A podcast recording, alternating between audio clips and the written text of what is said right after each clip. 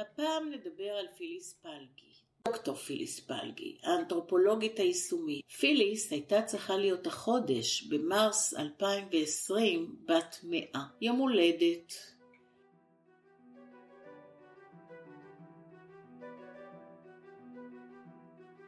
ושאר ירקות עם תהילה.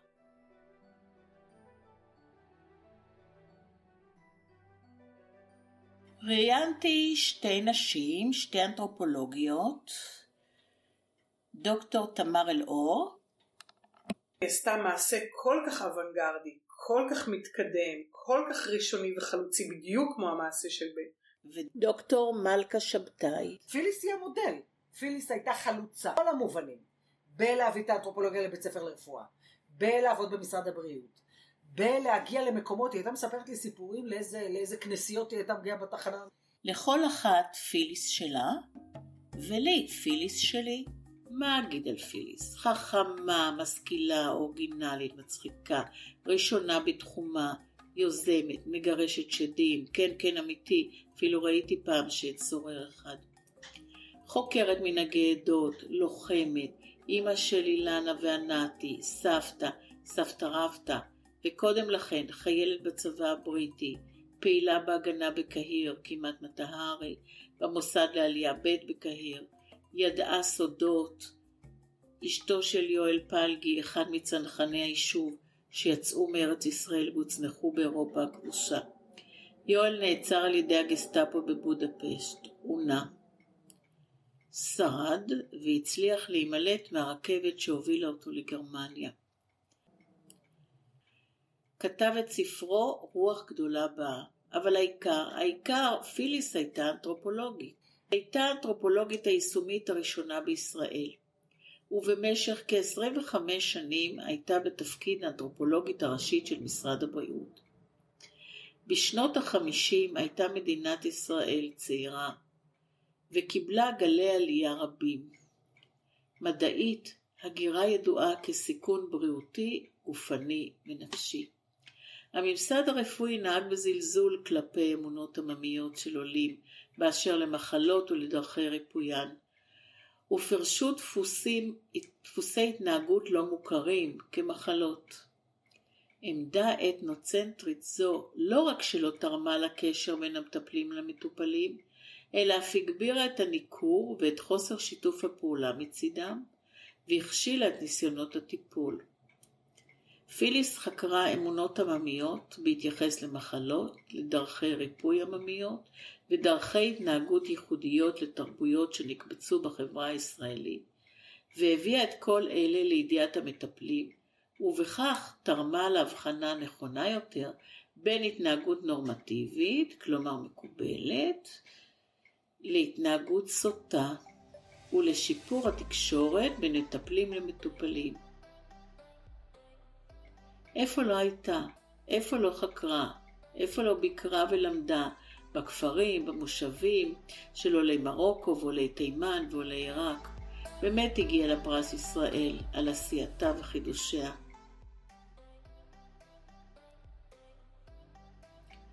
בסוף שנות ה-60 הייתה פיליס שותפה פעילה לרעיון של הוצאת חולי הנפש מבתי החולים לקהילה, בראשות דוקטור לודוויג טראמר ודוקטור לואי מילר, שהיו ראשי בריאות הנפש באותה עת, ולהקמת המרכז הקהילתי הראשון לבריאות הנפש ביפו, ששם בראשית 1971 התחלתי אני את מסעי שלי בבריאות הנפש.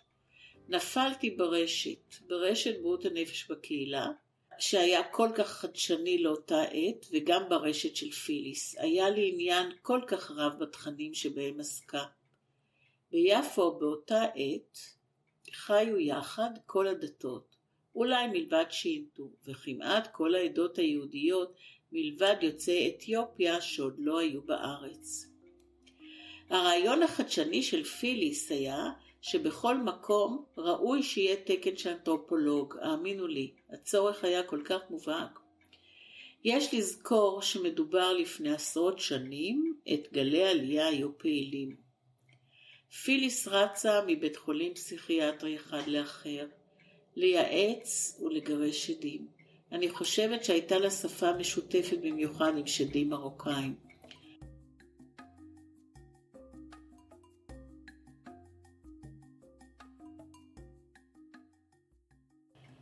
אבל העברית, זה לא היה התחום החזק של פיליס.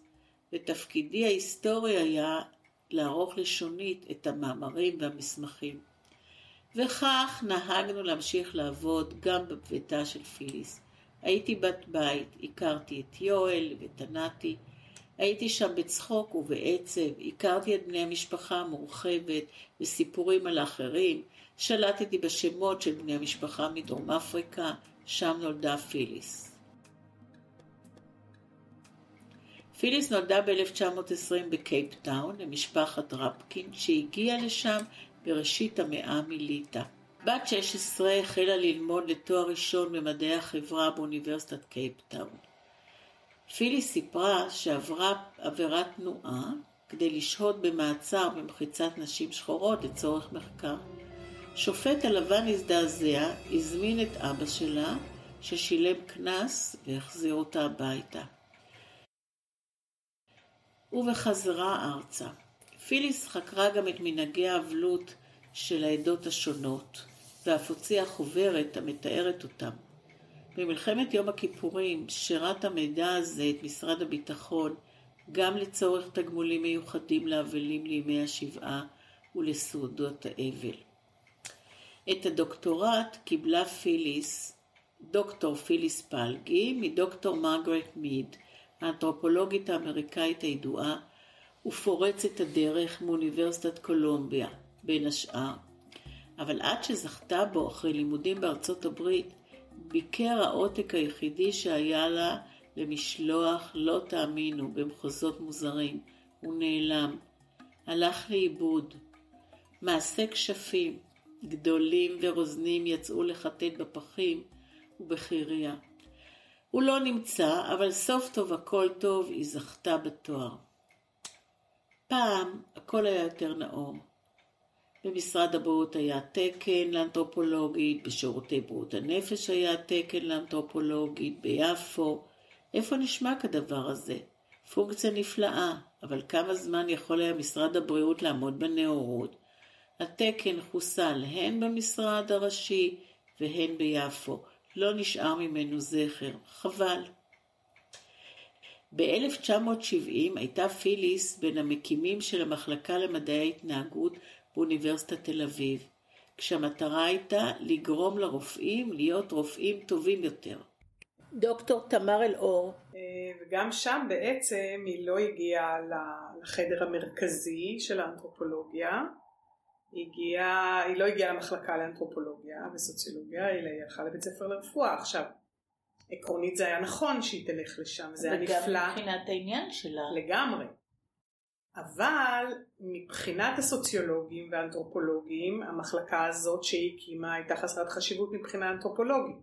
מבחינת בית ספר לרפואה, זה היה ילד ממזר, בעצם היא עשתה מעשה כל כך אוונגרדי, כל כך מתקדם, כל כך ראשוני וחלוצי, בדיוק כמו המעשה של, של, של המרכז לבריאות הנפש, צריכות היו לעבור שנות דור כדי שהם יבינו מה יש להם, וכדי שהיום הם אה, בדרכם העילגת וה, ומאוד לא הומניסטית, אבל יבינו שצריך לעשות משהו במקביל ללימודי הרפואה. אה, למד, לימודי הרפואה, ויש להם היום כל מיני סימולציות ויש להם עניינים, והקבוצה, המרכז לחינוך רפואי, איך שהם קוראים להם, הדברים האלה נמצאים, כן, אבל אה, לא, לא... מתועדים? לא, המחלקה הזאת בבית ספר לרפואה נמצאת לא כמו שפיליס הייתה רוצה שהיא תהיה, אבל היא קיימת שם במוטציות כאלה או אחרות. ואז בעצם במקביל לבנייה שהיא עשתה ולתחזוק ולחינוך של פרחי הרפואה, זה היה כרוך כל הזמן במלחמת הישרדות. בואי נספר מה זה היה. זאת אומרת זאת מחלקה שקראו לה מחלקה ללימודי התנהגות אה, בתוך בית הספר לרפואה. התקן היחיד שהיה שם תקני באוניברסיטה היה של פיליס. גם הוא לא היה, זאת אומרת אני לא יודעת על מה הוא ישב, זה לא חשוב כרגע, אבל כדי לקדם אותה למשל לדרגת פרופסור, אה, שהייתה ראויה לה כמובן, היה צריך ללכת למחלקה לאנתרופולוגיה כדי שהם יקימו ועדת אד הוק, כלומר המחלקה הזאת מבחינה אקדמית הייתה איזושהי שלוחה חינוכית, היא לא, היא לא הייתה יחידה אקדמית שיכולה לקדם את עצמה ולגייס עוד אנשים. לכן כל האנשים האחרים שעבדו שם מעולים כאלה או אחרים, פסיכולוגים ועוד אנתרופולוג, וכולם היו מורים מן החוץ.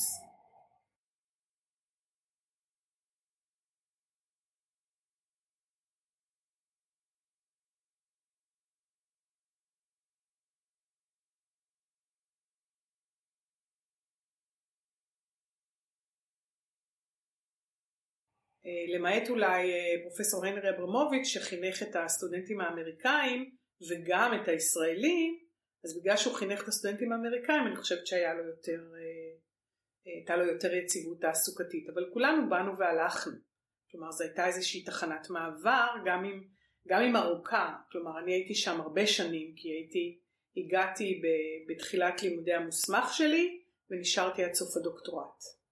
אז זה, זה, זה חתיכת פרק זמן, זה היה משהו כמו שבע שנים. אמ, אז במובנים האלה... אמ, ולימדת אנתרופולוגיה, אנתרופולוגיה או אנתרופולוגיה בעיני פיליס לצורך המשימה הזאת? לימדתי אנתרופולוגיה בעיניי, אה, שבעצם ראיתי בה מבוא למחשבה חברתית. זאת אומרת, הנחתי, הם קיבלו הרבה פסיכולוגיה. הם קיבלו פסיכולוגיה והם קיבלו הם, הם, את הקורס על מוות ומיטה שהיה מנקודת מבט פסיכולוגית.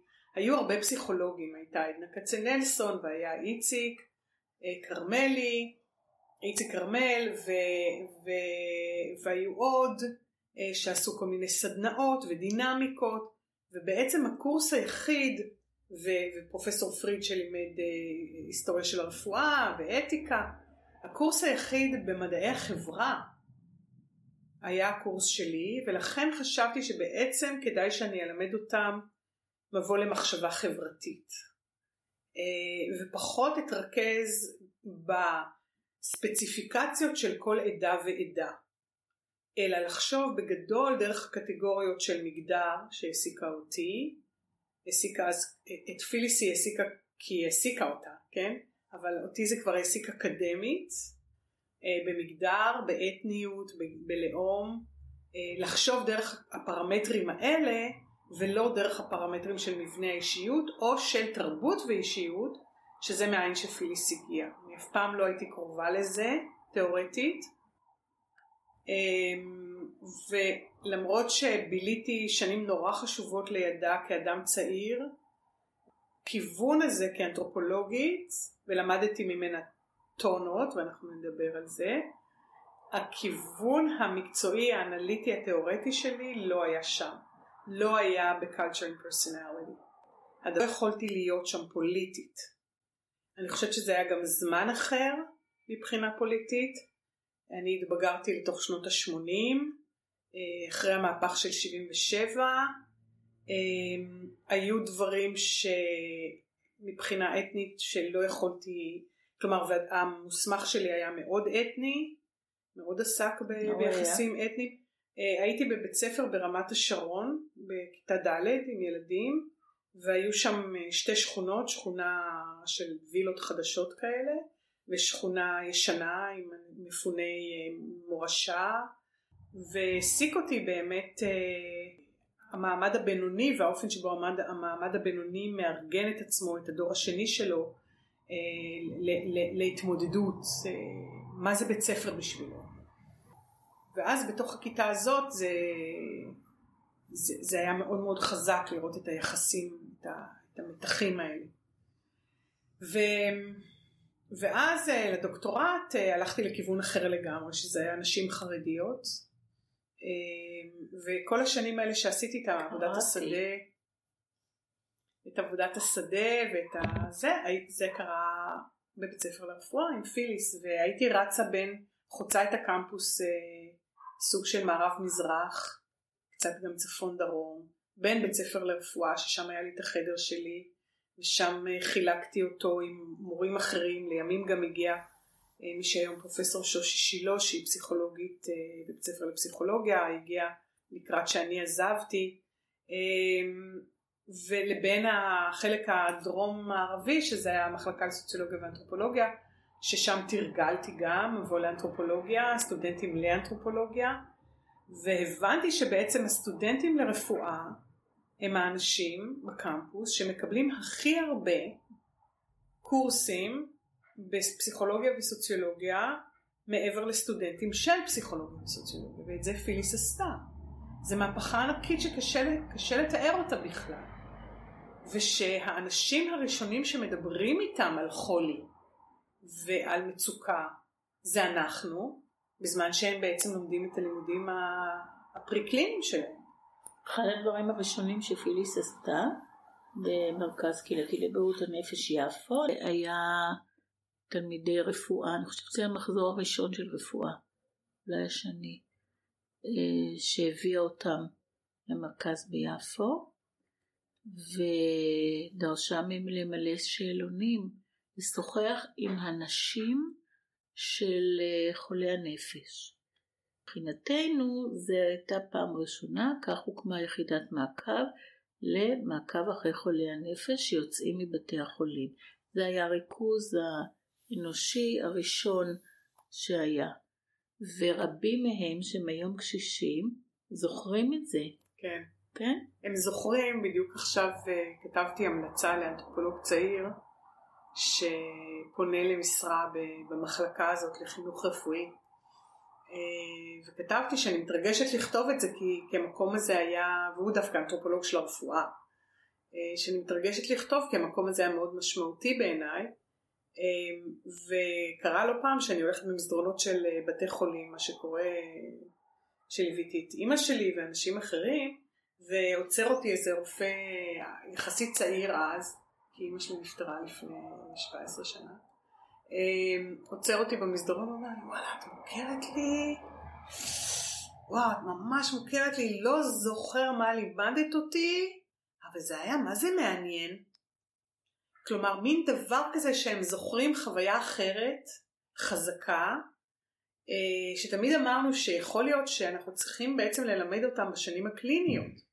זה שאנחנו מלמדים אותם בשנים הפרי קליניות זה שוכחים הם, הם, הם, הם, גם, הם גם לא מבינים את היישום, את הקשר של זה לחיים האמיתיים, הם לא רואים בני אדם, הם לומדים כימיה והם לומדים ביולוגיה והם לומדים סטטיסטיקה והחולה הפציינט היחיד שהם רואים זה הגופה למטה, כן? יש להם חולים מתים. אה, וצריך להזיז את הלימודים, אבל מכיוון שברגע שהם מסיימים את הפרי קליני הם מתחילים לרוץ בין המחלקות וכולי וכולי, זה קשה לעשות את זה. ואז אמרנו אולי אנחנו בכל אופן נותנים להם איזה כלים אלמנטריים שבעזרתם אה, זה. עכשיו... אני לא יודעת עד כמה יישמו, אבל זכרו כן. את האירוע הזה. זכרו, זכרו, כן. זכרו את הביקורים שהייתה לוקחת לראש העין ל... כן. לרופא המשפחה האהוב עליה, זכרו את הביקורים שהיינו עושים בגוש תל מונד. היו לה כמה משתפי פעולה, רופאים משתפי פעולה, שהיה מגיע אוטובוס והיינו יוצאים לסיור, אה, והם זכרו את הדברים האלה והם תמיד ידעו שזה שולי ושזה לא מי שיחזיק אותם בבית ספר לרפואה ושזה לא מה שהם צריכים להשקיע בו, אה, אבל מכיוון שהייתי שם שבע שנים, ראיתי גם את השינוי בגישה בקרב הסטודנטים. זאת אומרת, הסטודנטים של שנה א' שהיו שייכים נגיד לדור הזה של, של נגיד שהתחלתי ללמד, סיימתי ללמד שם בשנת 91 אז זה אמצע שנות ה-80 עוד גישה מזלזלת. הם פגשו את הרופאים שנפנפו את הדבר הזה. אבל לאט לאט גם הרופאים שהיו המודלים שלהם גם הם השתנו. וגם הסטודנטים האלה כבר היו בנים לדור אחר בנים ובנות לדור אחר. וגם הם הבינו כבר שהמערכת היחסים גוף נפש היא משמעותית ושאת וש, לא יכולה ללמוד רפואה רק על הגוף. וגם חולה פציינט. וחולה פציינט. למרות שתמיד הייתי אומרת להם, כי, ואחד האנשים שגם הגיע כאן לביקור, ביירון גוד, אחת הדמויות האנתרופולוגיות המשפיעות ביותר ב-Harvard School of Medicine וגם במחלקה לאנתרופולוגיה, הוא ובת זוגו, אה, מרי דלווקיו גוד, אה, הם היו האורחים של Anthropology and Medicine, הז'ורנל החשוב ביותר, והם היו דמויות שגידלו דורות של אנתרופולוגים של הרפואה משפיעים ביותר באנתרופולוגיה האמריקאית וגם כל מי שהגיע ותמיד מגיעים להרווארד מכל העולם. ו... ו... וצריך לציין שבשנות ה... סוף ה-80, שנות ה-90, האנתרופולוגים של הרפואה בתוך האנתרופולוגיה האמריקאית היו מאוד בחזית. הם היו, הם היו מאוד משמעותיים בגלל בעיות תוך אנתרופולוגיות, בגלל שהאנתרופולוגיה אכלה את עצמה כמו שהיא אוכלת את עצמה עם כל הרגשות אשם הקולוניאליסטיים והפוסט קולוניאליסטיים אז הרפואה המקום הזה שאנחנו יכולים להיות רלוונטיים כאן ועכשיו בכל מקום אה, דרך העניין הזה של רפואה אה, הגיע כאיזה מזור גם באמריקה קודם כל אבל גם בעולם וכאיזה סוג של הצדקה להמשך הפרופסיה הזאת שהיא לא תמות עם האימפריות.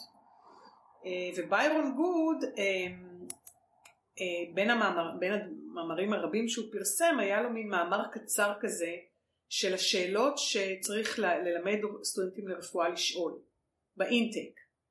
כי תמיד כשאומרים להם שזה נורא חשוב אז הם אומרים למי יש זמן לזה רופא בקופת חולים יש לו ארבע דקות לכל פציינט. אז הוא שמע את זה גם באמריקה.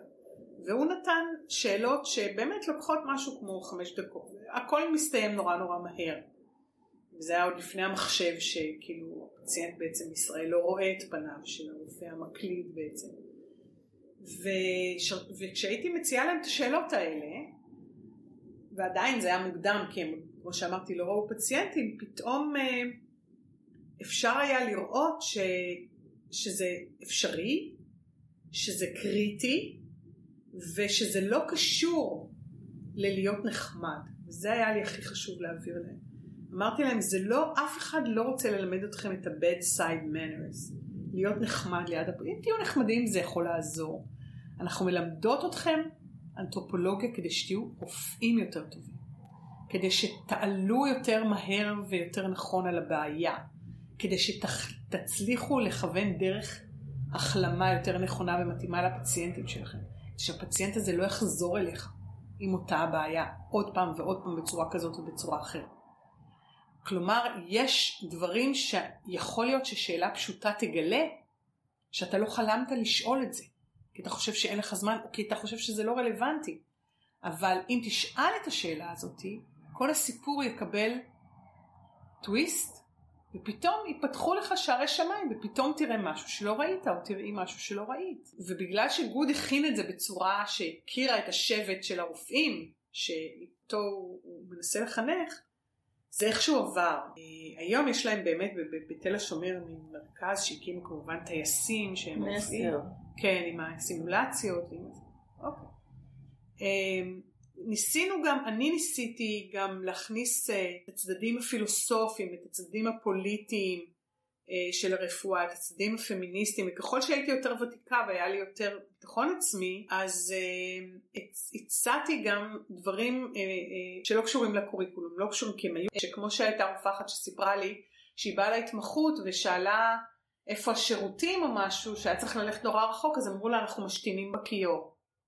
הם מנתחים, אז אמרו אנחנו משתינים בכיור ואנחנו שוטפים, יש פה אקונומיקה וזה. אז היא אמרה להם כן ומה אני אמורה לעשות להשתין בכיור? אה, לא חשבנו על זה. אמ, ופיליס נתנה לי יד חופשית בהכל, זאת אומרת בכל דבר שבאתי להתייעץ וכל הספרות הזאת שלא הייתה מוכרת לי והקשרים העצומים שלה עם באמת אנשי, אנש, אנשים שנמצאו בחוד החנית של האנתרופולוגיה האמריקאית, של האנתרופולוגיה הבריטית, שהכירו אותה, שהכירו את הכתיבה שלה, שבאו לכאן. אמ, החיבורים האלה היו כל כך משמעותיים, ו, ו, אבל במובן האקדמי, מה שאני רוצה. כלומר, זה, זה הקשר האקדמי וזאת ההזדמנות להיות במקום הזה, אבל הקשר שלי אל פיליס היה קשר של אה, במובנים מסוימים אני נהניתי מזה שהיו לי כמה אימהות. ובמובן הזה פיליס הייתה עוד אימא, סוג אחר של אימא, הייתה לי אימא מופלאה ונהדרת, שאין לי מילה אחת רעה לומר עליה, אבל היה לי איתה עוד, ו, וזה לא, כיוון שאני, אה, הלב שלי לא הולך אף פעם לכיוון הפסיכולוגי, אה, ואפילו יש לו אי נחת מפסיכולוגיה בטח דינמית, כמובן שהגורל והצדק ההיסטורי אה, הפך את בני הבכור לפסיכולוג קליני, דבק באורתודוקסיה קלינית אה, פרוידיאנית. אה, מעולם לא הייתי בטיפול פסיכולוגי מתמשך, פה ושם פגישות כאלה חד פעמיות עם הילדים עם בן זוג. אין לי כוח לזה. הלב, הלב שלי הוא חברתי ופוליטי, ו... אבל אתה לא יכול להיות מטומטם, את מבינה ש... שפסיכולוגיה זה דבר חשוב. ולכן במובנים האלה הקשר עם פיליס היה קשר אה, של אהבת אדם, קשר של, אה, של הומור, קשר של אה, אה, ביקורתיות, מקום שבו אני יכולתי לדבר על הבית שלי והיא יכלה לדבר על הבנות שלה. אה, עדיין היה את כל המרחק של הגיל, אבל ברגעים רבים הרגשתי שאני מדברת עם אישה ללא גיל, אה, אישה מצחיקה, סקסית, אה, עכשווית לגמרי, ביקורתית לגמרי, אה, רפלקטיבית בכל מובן, שאין לה פרות קדושות, והיינו מסתלבטות על כל העולם. במובנים, באמת במובנים רבים, התחושה הייתה של אה, קרבה, של חום, אה, ומבחינתי, בגלל האישיות שלי, שפיליס תמיד ידעה לקרוא אותה ולכבד אותה, אה, כל האינטימיות וכל הקרבה הייתה על זה, על ה... זה אף פעם לא היה כרוך בווידוי, כן, או ב... לפ, לפ, לשטוח את, ה, את כל הסודות לפני מישהו. אמ, אמ, זה, זה לא היה מושתת על זה, כן? אמ, והרגשתי בת מזל של העולם. עכשיו כשהגעתי לשם פגשתי את פיליס פעם ראשונה כמו שרוב עם ישראל פגש אותה ב"אלה הם חייך". שזה אולי בין התוכניות הראשונות שראיתי כנערה בטלוויזיה, הייתי בת 12, 13, היה אלה הם חייך, ופיליס הייתה בין המרואיינות הראשונות. והייתי, קודם כל ראינו כל מה שהיה, וזה ריתק אותי. וכנראה שזה גם די איכשהו חלחל לי, סליחה? הייתם בקהל. אה, זה גם כנראה איכשהו חלחל לי למוח שאני רוצה להיות הדבר הזה. באמת הקשר הזה, הקשר הזה נמשך אני חושבת שהמשקולת שה, שלו, נקודת הכובד של הקשר, אה, הייתה מחוץ לאקדמיה, הייתה מחוץ למקום של העבודה, הייתה בחיים שלה ובחיים שלי. אה, ומכיוון שבאיזשהו שלב סיימתי שם והלכתי הלאה, אה, הקשר עם פיליס לא נגמר כשסיימתי את העבודה. האהבה הזאת והתחושה של אישה, אישה צעירה יחסית אישה בוגרת שיש גם מימד של אם ובת וגם מימד של חברות.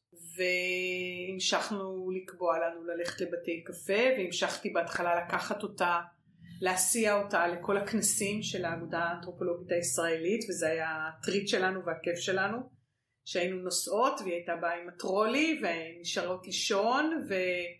אה, ושם היא הייתה פורחת לה ומסתובבת לה אבל העין שלי כל הזמן ככה מסתכלת ופעם אחת נסענו, נסענו גם לחוץ לארץ לכנסים, אה, נסענו פעם לכנס כזה של אנתרופולוגיה של הרפואה ופעם אחת שהייתי בשבתון כבר כאשת סגל בירושלים בפילדלפיה נסעתי לכנס של האגודה האמריקאית, פיליס נורא אהבה את הכנסים האלה.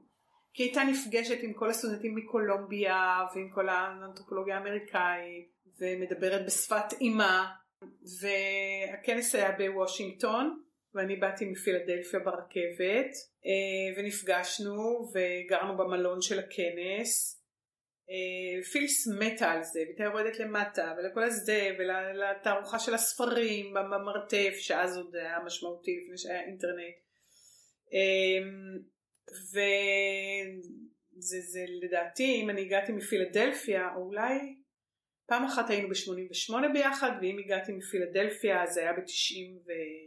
4-5 וישבנו ושתינו וככה ואז אני יורדת למטה לאיזה משהו ואני רואה אלונקה. ואני לא קולטת, אני, אני רואה אלונקה ומוציאים אלונקה ואני אוקיי אלונקה מה אכפת לי? ואני מגיעה ללובי ואז תופס אותי מישהו מישראל ואומר לי זה פיליס.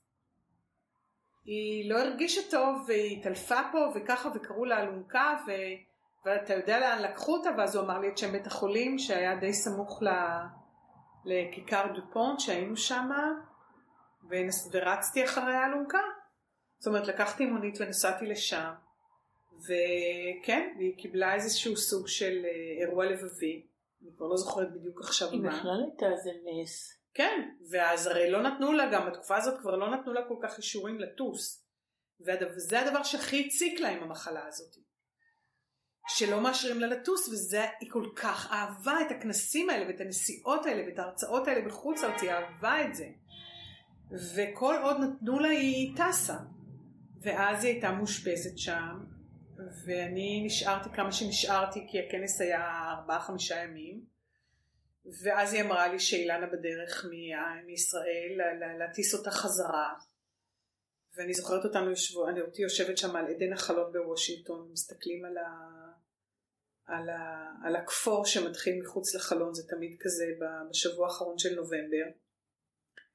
אמ, וכן, זה היה עוד אירוע, ואני זוכרת את עצמי בבית חולים תל השומר אחרי הניתוח לב פתוח שלה, ואיך שהיא צוחקת ומתארת לי את כל הפרופסורים, אני לא אזכיר שמות, ואיך היא אהבה לתאר, והחיקויים שלה, שלה, ואז בא הקצב הגדול, הקצב הגדול, ואיך קפצו לה על, בית החזה וניסרו לה את הצלעות, כל התיאורים האלה של ה... של הרופאים מהצד שלה כפציינט, הנה היא מלמדת אותם איך לעשות את זה והנה היא הפציינטית ששוכבת והם עושים לה את הכל הפוך. ו- וזה המקומות שבהם הסנטימנט שלי, כן? זה לא המקום האינטלקטואלי אבל זה המקום שממנו למדתי ממנה אנתרופולוגיה, המקום שאנשים פוגשים אנשים ואיך את מתנהגת במקום הזה ואיך את קוראת את האנשים ואיזה מקום עצום יש להומור ולרפלקסיה כדי להבין מה מתרחש בעולם כאוטי, בעולם של אי צדק, בעולם של, של חוסר הבנה, בעולם של שתיקות, כן? שהמקום של החום שלה והאנושיות שלה, חוש ההומור שלה, צולח כל דבר. וזה מה שנשאר, ואת זה הצלחנו לתחזק גם אה, עד המוות שלה. כלומר, אה, אולי המפגש הכי אה, הכי מרנין שאני זוכרת האחרון, אה, כאילו עוד היו אחר כך כמה שהיא כבר הייתה אה, במצב פחות טוב, זה בנובמבר 2016, אולי 17. Uh, בנובמבר 2016 uh, עשיתי את פסטיבל הקולנוע האנתרופולוגי השני, משהו שאנחנו עושים במחלקה שלנו בירושלים עם סינמטק ירושלים, כבר שמונה שנים, אה, זה סוג של ניסים של באירועי תרבות שאת אף פעם לא יודעת איך זה מתקיים, אבל כבר שמונה שנים שאנחנו מקיימים פסטיבל אה, ייחודי כזה, שלושה ימים, חמישה עשר סרטים חדשים, אתנוגרפיים, ואנחנו מקיימים גם הרצאות עם הסרטים ומזמינים אורחים מחו"ל לפי גודל הקופה העומדת לרשותנו, שזה בדרך כלל קטן, ובאותה שנה הבאנו את קת'רין uh, בייטסון, הבת של מרגרט מיד. עכשיו אני הכרתי את הסיפור, שקודם כל כמובן שפיליס הייתה תלמידה של מרגרט, שפיליס הביאה את מרגרט מיד, ושיחד עם החותמת של מרגרט מיד בעצם היה לה את, ה, את, ה, את הפורטה הזה לבוא למשרד הבריאות ולהגיד שמעבר למה שהם עשו במעברות וכולי וכולי, לדבר על הצורך הזה והמקום של מרגרט מיד בעולם כאינטלקטואל ציבורי, כפובליק אינטלקטואל, שגם האנשים פה אז היו מספיק אנשים, השם של מרגרט מיד היה פופולרי. קומץ, קומץ, לא להגזים. תראי, בואי נגיד שהוצאת מסדה תרגמה שלושה ספרים של מרגרט מיד וקראו אותם בתיכונים.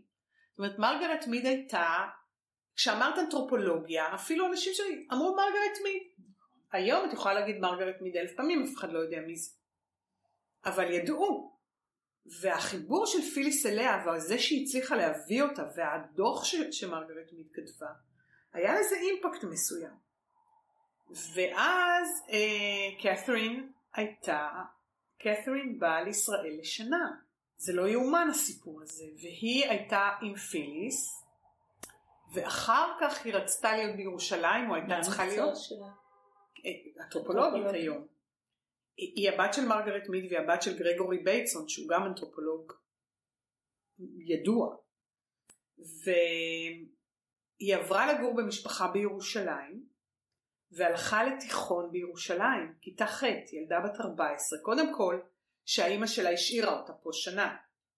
והילדה הייתה צריכה ללמוד עברית והלכה לבית ספר רגיל, לא לבית ספר אמריקאי ולא לבית ספר דיפלומטי, בית ספר רגיל בירושלים. ולמדה תנ"ך ועברית וככה וככה וזה לא נרשם בזיכרונה כטראומה אלא כחוויה יפה והיא אוהבת את המשפחה וכן הלאה וכן הלאה והצליחה אפילו להבין עברית כאילו שהיא שכחה את רובה אבל היא ופיליס הייתה אחראית עליה ככה. עכשיו אני לא יודעת למה הגיעה אני לא זוכרת כבר למה הגיעה למשפחה הזאת אני, אני ידעתי ושכחתי. ואנחנו הבאנו, אה, הקרנו, אנחנו עושים בפסטיבל הזה פינה שאנחנו קוראים לה הפינה הקלאסית, שבה אנחנו מקרינים סרטים ישנים, כי כל הסרטים שלנו הם חדשים, אנחנו מקרינים סרטים קלאסיים אה, אה, ש, שהפכו לקלאסיים בסוגה של סרטים אתנוגרפיים, והקרנו את החל... החלוצים ב, ב, בהסרטה היו גרגורי בייטסון ומרגרט מיט שכבר הכינו סרטים שנות ה-20 על בלי ועל ניוגיני וכולי וכולי שאת רובם הם לא הצליחו לערוך ויש כמויות עצומות אבל לחלק הם ערכו. וקת'רין הגיעה עם סרטים, זאת אומרת הסרטים האלה גם נמצאים בספריית האוניברסיטה כמובן, ודיברה על הסרטים האלה. אה, וזה היה, היה פצצה, אבל משדה התעופה באתי לקבל את פניה וגם היא לא, היא הייתה כשהיא הגיעה לכאן בת מעל 76 או משהו כזה, אה, עם קשיים בהליכה, אחרי ניתוח אה, ירך, מפרק, הגיע לכאן ולקחתי אותה משדה התעופה לפיליס, כי אחר כך לקחתי אותה לירושלים. יכול להיות שהשארתי אותה לישון אצל פיליס לילה ולמחרת לקחתי אותה לירושלים. הבאתי אותה לפיליס והמפגש הזה היה אחד הדברים המרגשים ש... ש... שכאילו הצלחתי לעבור עם פיליס. ו... והשיחה והחיבור באמת אה, משהו בסדרי גודל אה, נדירים בין, בין שתי הנשים הללו. כשמרגרט מיד נמצאת איפשהו שם, אחרי שקת'רין בייטסון כתבה ספר על אימא שלה, From a Daughter's Eye, שהוא ספר אה, שלא עושה הנחות למרגרט מיד, שכתוב עם אהבה עצומה, אה, שהיא מפיצה עד עצם היום הזה לאימא שלה, אבל בלי, כמו שאימא שלה הייתה, ללא כחל וסרק. אה, והמקום הזה של השיחה הזאת בין שתיהן של אמת, עם אהבה למרגרט מיד ועם הומור ועם ביקורתיות ועם פרגון ועם הכל. בלי בולשיט. ישבתי איתם איזה שעתיים שלוש, השארתי אותן, ולמחרת באתי לקחת אותה לירושלים, אה, וזהו, אחרי זה פיליס נפטרה, לא הרבה אחרי זה. אה, מדי פעם עוד היינו עושות לנו בוקר בארטיזנל שם בקפה ליד הבית, אה, פיליס כל כך אהבה, היה שולחן, היא הייתה מצלצלת, היה לנו שולחן קבוע, אני הייתי מרכלת על הילדים שלי, ואחר כך אה, לא הספקתי, כאילו, אני אומרת, אני זוכרת שנסעתי עם קת'רין בייטסן באוטו, כתבתי על זה מין סיפור קצר כזה, אני נוסעת איתה באוטו אל פיליס, והטלפון הנייד מתקשר לתוך האוטו, ואני אומרת לה, sorry, it's my son, I have to answer. ואז אני עונה לאורי והוא מדבר ואני אומרת לאורי אני נמצאת כאן עם אורחת והוא אומר לי אה, רק רציתי לבשר לך שבאביב תהיה לך נכדה. אחרי תקופה שהם ניסו להיכנס להיריון ללא הצלחה, לא משהו דרמטי אבל בכל אופן וכאילו הרגשתי כן שכאילו אמרתי לו ובסיפור הזה שכתבתי שהוא כאילו בישר לי את זה לתוך מרחב כל כך נכון כאילו של האימא האינטלקטואלית של פיליס, ופיליס וקת'רין ואני באוטו הזה, כל, ה, כל הכתיבה של מרגרט מיד על אימהות ועל פמיניזם, ושיש לי נכדה, כאילו יש לי שני בנים שזה כיף גדול אבל זה גם מצוקה, כאילו פעם לקחתי חתולה כי אמרתי אני רוצה לדבר בלשון נקבה פעם אחת בבית הזה, אני עם בנים כל הזמן. אה, ולפיליס תמיד את הבנות שיש לה וזה מין מרחב נשי כזה אה, לימים גם הבן שלי, קצת חיברתי אותו עם, אה, עם, אה, עם ענתי, כן? אז, אז, אז זה היה כזה משהו נורא נורא מרגש שהידיעה על בואה לעולם של אנה נעשה בתוך, ה, בתוך המרחב הזה. ולכן מבחינתי פיליס זה באמת משפחה. סוג של, סוג של מישהי שאימצתי לי כ, כחברה אה, שאני יכולה לעשות איתה צחוקים ולהשתולל איתה ולעשות שטויות אה, ואימא ו- ומנטור מסוים אה, שאקדמית יש בינינו מרחק מאוד גדול בסוג של האנתרופולוגיה שלנו אבל בבסיס של, ה- של האנתרופולוגיה הזאת חייב להיות עניין שאין לו שיעור בחייהם של בני אדם אחרים וזה מה שחיבר אותנו. את יודעת מה משותף ביני ובין פיליס? חוץ מהאנתרופולוגיה? מה? אוסף הקופים. לי ולפיליס. נכון. היה אוסף קופים מקביל. דוקטור מלכה שבתאי. ואחרי שהיא נפטרה, ענת החמודה צילמה לי את אוסף על המדף כמו שהם היו, והיא שלחה לי. כי כל פעם שהיינו נפגשות, היא שאלה אותי איזה קופים יש לך, ואני אמרתי לה איזה. אז היו לנו הרבה הרבה דברים משותפים, תכף נדבר על זה. מזה אנחנו מתחילות, לכל אחד פיליס שלה. נכון. עכשיו, מתי את פגשת פיליס? אני לא זוכרת מתי זה התחיל, אבל זה ברור לי שכשהתחלתי לגבש את הזהות שלי כאנתרופולוגית יישומית, שנחשב בארץ ליוצא דופן וחריג, כי הייתה רק פיליס, ואני בעצם הדור הבא. אבל פיליס בעצם הייתה הראשונה שנתנה לגיטימציה למושג הזה, האנתרופולוגיה יישומית, בעצם לעבודה מחוץ לאקדמיה. עכשיו, מתחילת הדרך שלי כ... אה, עוד ב-BA, ב-MA, זה היה ברור שאני מחפשת את החיים מחוץ לאקדמיה, ועושה כל הזמן את הכישורים. אז הייתי עוף קצת מוזר באקדמיה, ועוף קצת מוזר בשדה, ותמיד בשדה אמרו לי את מהאקדמיה, ובאקדמיה אמרו לי את מהשדה. ופיליס בעצם הפכה מהר מאוד להיות לא רק דמות מופת בהקמה של האנתרופולוגיה היישומית בארץ, הפכה להיות גם מורה דרך אישית שלי. כל, אני לקחתי על עצמי להנכיח את האנתרופולוגיה היישומית, לבנות אה, תוכנית למאסטר, באנתרופ... מיקוד, מוקד באנתרופולוגיה יישומית. נסעתי לארה"ב, לטמפה, פלורידה, בהנחיה שלה, ללכת ללמוד איך עושים אנתרופולוגיה יישומית באקדמיה, ולהתמודד עם זה. ועשיתי את זה, והקמתי את המוקד בבן גוריון, ולימדתי בעמק יזרעאל, הייתי יועצת אקדמית ל-BA באנתרופולוגיה יישומית. ועשיתי מלא דברים, והיא ליוותה אותי במאבק בממסד האקדמי הנורמטיבי, שכאילו כאילו הסתכל על אנתרופולוגיה יישומית כמשהו פחות. עכשיו, בדיאלוג הזה ביני ובינה, ובכנס הראשון לאנתרופולוגיה יישומית בישראל שעשיתי, ונתתי לה את המקום ואת הכבוד, בעצם אמרתי לכולם, חברים, אנתרופולוגיה יישומית זה אנתרופולוגיה פלוס.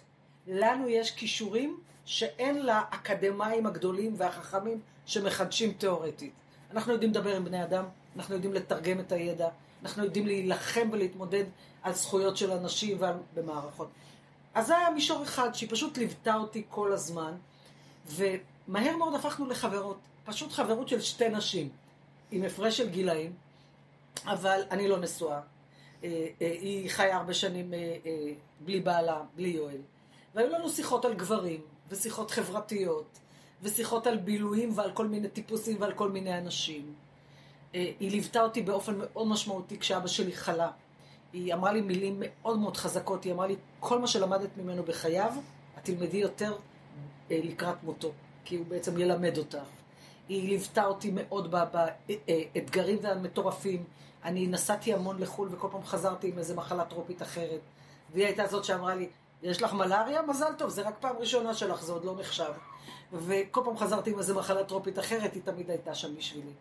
נהגתי פעם בחודשיים שלושה לעלות לרגל. פשוט לעזוב הכל, לנסוע לפיליס, לקבל השראה, להתחזק.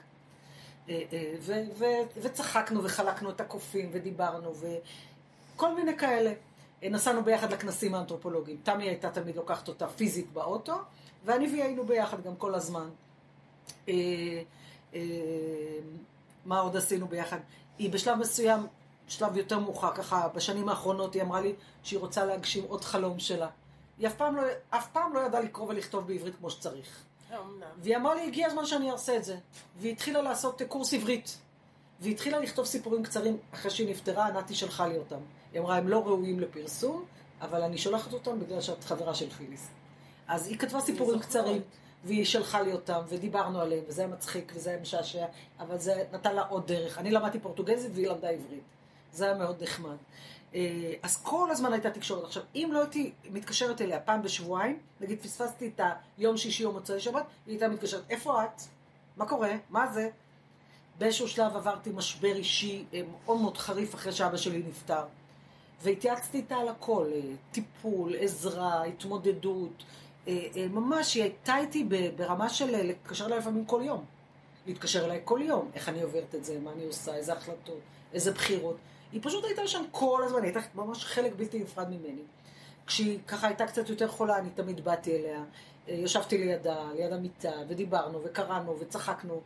אה, כל הזמן היה אה, עולם כזה של חוויות ועולם כזה של תהליכים מקבילים. כאילו אני מצד אחד המשכתי את דרכה, מצד שני המשיכה ללוות אותי גם כחברה, מבין החברות שאני אהבתי בחיים שלי, היא הייתה מאוד מאוד מרכזית. באחד הכנסים האנתרופולוגיים חגגנו לה יום הולדת 90. אה, יזמתי את זה. אה, עשינו ככה אירוע נחמד לכבודה. אה, לפני, לפני שנה, אם אני לא טועה, לא, שנתיים. לפני שנתיים, שלוש שנים למותה, ארגנתי בכנס האנתרופולוגי מושב כפול, שקראתי לו, כמו שפיליס תמיד הייתה אומרת, אנתרופולוגיה כדרך חיים, אנתרופולוגיה כקריירה ארוכת טווח, והזמנתי את האנשים הכי בכירים בתחום שלנו, שהכירו אותה אישית. גם להגיד דברים על העבודה המשותפת עם פיליס, הנרי רוזנפלד, אה, אה, אה, תמר אלאור, עוד אנשים שהיו שם, כמובן אני, וכל אחד הציג גם את הקשר עם פיליס וגם את עבודתו, עשינו מושב כפול, וזה היה מרתק, כי בעצם סיפרנו את הסיפור של האנתרופולוגיה היישומית, שאנחנו עדיין קבוצה קטנה ולא במרכז, אבל הנכחנו את עצמנו, אנחנו כבר חלק בלתי נפרד. אז תגידי כמה מילים גם על אנתרופולוגיה יישומית. אוקיי, אז בעצם אנתרופולוגיה יישומית, אני, אני למדתי אנתרופולוגיה בתואר ראשון בארץ ובתואר שני, ולא מספרים על אנתרופולוגיה יישומית. אני כאילו ידעתי על אנתרופולוגיה יישומית מפיליס. בארץ לא מספרים. כאילו, יש את האנתרופולוגיה האקדמית, הנחשבת, החלום לפרסם, להיות פרופסור. היא חיברה אותי לעובדה שהאנתרופולוגיה יכולה לעבוד ולהשפיע ולהיות משמעותית מחוץ. בתחום שלה, בתחום הבריאות, אני בתחום החינוך, עבודה סוציאלית, פסיכולוגים, כולם. ואז כשגמרתי את ה-MA, נסעתי חייתי בארצות הברית, חזרתי, ואז אחרי הדוקטורט החלטתי לנסוע ולהתמחות באנתרופולוגיה יישומית, כדי להקים בארץ אה, תוכנית או מוקד ב-MA לאנתרופולוגיה יישומית. כמובן, בתמיכה, בליווי ובעידוד. נסעתי לטמפה, פלורידה, למישהו שהיא מכירה והוא הכיר אותה, זיכרונו לברכה, גילברט קושניר, שהיה ראש תוכנית אה, MA ודוקטורט בטמפה, פלורידה, לאנתרופולוגיה יישומית, ולמדתי איך מקימים תוכנית כזאת. מה צריך, איך עושים פרקטיקום, איזה תכנים צריך להביא, ונתנו לי לצאת לדרך. ועשיתי את זה, ואז עשיתי את הכנס, והתחלתי לגדל דור של סטודנטים, שבעצם הכשרתי אותם. שממשיכים? ש... ממשיכים, כל הסטודנטים שלי, אחר כך עבדתי בשבילהם. הנכחנו את הדבר הזה, שיש כמונו אנשים, שיש אנשים שמתעניינים. ומאז בכל כנס אני עושה משהו, למשל בכנס השנה, עכשיו אני כבר סיניור, יותר, דור הדור הזה, אז אני עושה סדנה דאבל, כפולה אפילו. אה, איך בעצם, איך, איך בעצם בונים קריירה אה, באנתרופולוגיה יישומית אחרי ה-MA או הדוקטורט? אנשים גומרים את התארים האלה, ואין להם שום מיומנויות של החיים האמיתיים. איזה כישורים צריך, איזה מיומנויות צריך, איך צריך להרחיב את הדבר. לאן זה לוקח אותנו? יש להם קר עשייה? מה זאת אומרת? יש מוסדות שמקבלים אותם, יש תקנים. תראי, אני אנתרופולוגית יישומית של האגף לילדים ונוער בסיכון במשרד החינוך. אחת כזאת יש. נכון. עכשיו, כשקיבלו אותי לאגף, אמרתי להם, תקשיבו, אני מבינה באוכלוסייה שעבדתי איתה 38 שנים, יהודי אתיופיה. הם אמרו לי, לא, אבל את יודעת להתבונן, ואת יודעת ללמוד, ואת יודעת לייצר התאמות. ולכן אני מובילה את כל התוכניות היום עם המגזר הערבי והחרדי. אני מעולם לא עבדתי עם ערבים וחרדים לפני כן.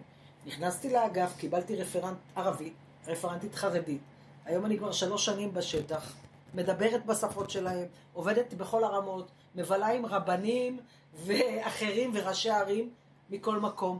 כשהתחלתי לטפל בבני המנשה. אה, גם בהם. ברור. אז היום אני אה, מכשירה ומנחה את עיריית אה, שדרות, שיש לה עכשיו 90 משפחות חדשות של בני מנשה, לא משנה, אבל אני מלמדת אותם איך להתמודד עם מצב חירום, עם שונות תרבותית, עם אוכלוסייה חדשה, בכל מקום שצריך. אז, אז אה, זה תענוג. יש לי את הכלים ואת דרכי החשיבה כדי ללמוד וכדי להיכנס. עכשיו, כל האנתרופולוגים היישומיים הנוספים שיש בארץ, כמו אניטה, כמו יוני מזרחי, כמו אחרים. חלק משלבים אקדמיה ושדה. חלק משלבים רק שדה. משרד הבריאות ומשרד החינוך ומשרד... כולם היו לקוחות שלי כבר, בתחומים שלי.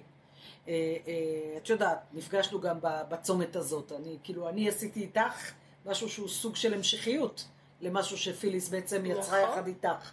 אבל אני, בשנים האלה אני יכולה להגיד לך, שנים עבדתי עם הצבא, עם אה, כל מש- המשרדי ממשלה. אני, אני מכשירה פסיכולוגים, אני מכשירה אנשי חינוך, אני מכשירה מטפלים. פיליס היא המודל. פיליס הייתה חלוצה, בכל המובנים, בלהביא את האנתרופולוגיה לבית ספר לרפואה, בלעבוד במשרד הבריאות, בלהגיע למקומות, היא הייתה מספרת לי סיפורים לאיזה, לאיזה כנסיות היא הייתה מגיעה בתחנה המרכזית ואיזה מקרים היו מביאים אליה, ואיך היא שנים ליוותה סטודנטים גם אחרי וגם אחרי. אה, אה, מערכות יחסים מדהימות עם אנשים, גם עם, הבת של אה, מרגרט מיד, ותשמעי, אולי זה נשמע למישהו מבחוץ קצת יאיר, אבל בעולם הפנימי הזה, את רואה את הביוגרפיה של מרגרט מיד? עכשיו, היא בחרה להישאר באקדמיה ולעשות את עבודתה בתנאים שהסכימה. אני הייתי 30 שנה, 30 שנה מורה מן החוץ. חוץ מבר אילן, לימדתי בכל האוניברסיטאות בארץ ובעוד כמה מכללות. 30 שנה, יותר משלושה קורסים בשבוע. אה, אה, תמיד לימדתי רק את מה שרציתי. פעם אחת בחיים נתנו לי תקן, התייעצתי איתה. הדיקן שם אמר לי, אני רוצה לתת לך אה, מעמד של אה, פרופסור מומחה. אבל בשביל זה את צריכה להסכים לקבל 75% משרה בתקן. הייתי בת 50, התייעצתי איתה, אני זוכרת. היא אומרת לי, מלכה, בואי תלכי על זה, מה, מה יקרה לך? מקסימום תוותרי, מקסימום תתחרתי. הסכמתי. כן. קיבלתי תקן 75% משרה ברופין. התחילו להגיד לי, בואי תשבי בישיבה הזאת, בואי תעשי את הזה, בואי תלמדי את מבוא לזה. אמרתי להם, חברים, עד כאן. בבקשה, קחו את התקן חזרה, תחזירו לי את החופש, אני מלמדת רק מה שאני רוצה. אני עושה במקום שעת קבלה, עשר שעות קבלה, כי זה מה שמתאים לי. הכל טוב. וזה מה שעשיתי. הם אמרו לי, בהיסטוריה של מדינת ישראל והאקדמיה, מעולם לא היה בן אדם שקיבל תקן והחזיר אותו. אמרתי להם, אני שומרת על האותנטיות שלי, על החופש שלי. אבל באמת היה לי את הליווי הזה, ואת התמיכה הזאת, ואת החברות הזאת. זה לא מובן מאליו. היא, היא מאוד חסרה לי. אני, אני מת על הטלפון הזה של מוצאי שבת. אה, נו, מלכה, למה לא התקשרת? את יודעת, השבוע הזה קרה, השבוע הזה היה, שבוע פגשתי את ההוא, מה אצלך? מה התקדם עם זה? איך המלחמה הזאת? ומה עם הקרב הזה? ומה עם ההרפתקה הבאה? זה, זה משהו ממש מהותני של סוג של יחד שהוא חוצה הכל, וממש הרגשתי, אנחנו שתי נשים משוגעות, זה מה שאנחנו. הן מדברות וצוחקות וחיות את, ה, את, ה, את הכיף של הקריירה שלנו. הייתה מאוד מצחיקה. מה זה מצחיקה? אנחנו היינו קטעים. עכשיו, היא כתבה משפט מאוד יפה ב... אני הפקתי חוברת אה, על אנתרופולוגיה יישומית בישראל. והיא כתבה מאמר שהוא כבר הפך להיות לקלאסיקה, כי אנחנו הפצנו אותו בכלא, כולם צריכים לקרוא אותו. ואחד המשפטים שהיא כתבה משהו כזה, אה, היה כיף לחיות את, כיף לחיות את החיים, כתבה כמובן, כיף לחיות את החיים בגלל שאני אנתרופולוגית יישומית. אז כאילו האנתרופולוגיה היישומית זה הצדקה מאוד משמעותית לחיות בעולם הזה. ואת זה אני לוקחת ממנה. וכשאנשים שואלים אותי כל הזמן, מאיפה האנרגיות, איך היכולת להמשיך, אני אומרת להם, חבר'ה, אני אנתרופולוגית, זה הסוד שלי. עכשיו, אה, זה מצחיק, כי כולם אומרים לי על הבת שלי, או שואלים אותה, אומרים לה, את בטח רוצה להיות אנתרופולוגית כמו אימא שלך, תראי לאן היא לקחה אותך ואיפה היית, ובטוח את רוצה להיות כמוה. מתבגרת, 16 וחצי, עכשיו 16, אומרת ככה, לא, אני לא רוצה להיות אנתרופולוגית, יש לי בחירה משלי. אני רוצה להיות רופאה מנתחת באפריקה. אמרתי, הצליח לי. מה אכפת לי איך קוראים לזה? ועד כאן רבותיי, פרק נוסף בהסכת שאר ירקות. המייל שלי להערות, רעיונות ועוד, תהילה ג'יי, לא ג'י, ג'יי, ג'ימייל דוט קום. תודה ולהתראות, תהילה.